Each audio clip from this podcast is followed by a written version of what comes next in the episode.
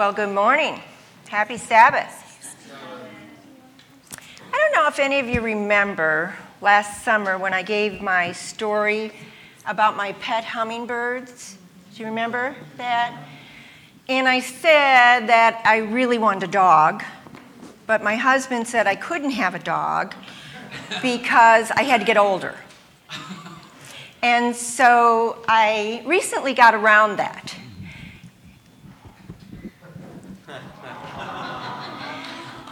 About a week ago, exactly, I went home from church, and uh, my son, which we, I think there's a picture of my son. We can keep going. Maybe. He's trying to get up the stairs. He fell down a couple of times, but now he's he's practicing, and he's doing a much better job. Um, And there he is peeing on the floor, and he is uh, not a good dog. He's not a good dog when he does that, okay? And now he's deciding that maybe he's going to hide, um, but maybe he's going to chew that drapery material that I have hanging on the chair. See, I'm not used to this anymore when you have to put away things.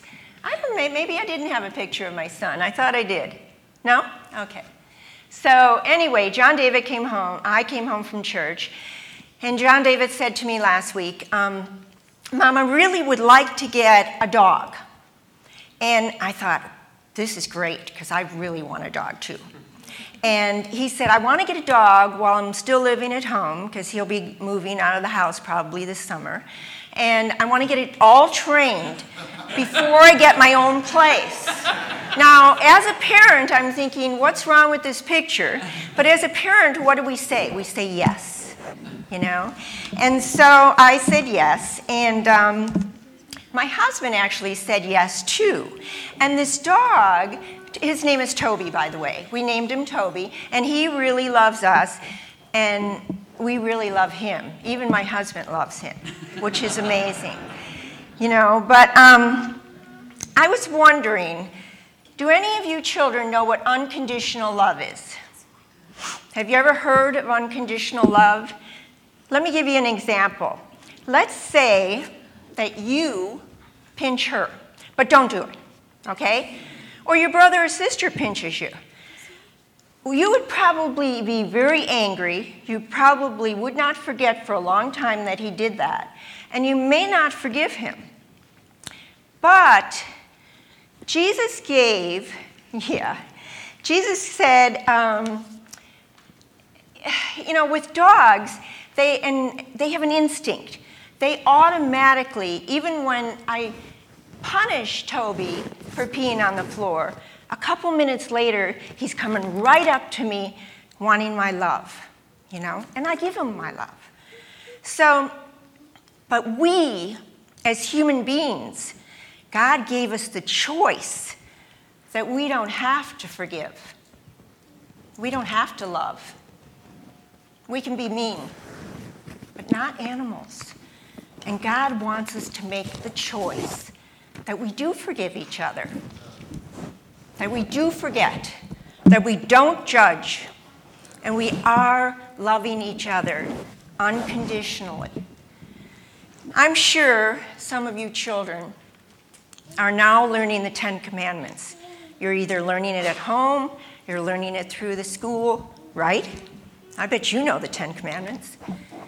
He said, Jesus said, there are two really important commandments. One, that we love Him, the Lord, with all of our heart, with our, all of our soul, and all of our mind.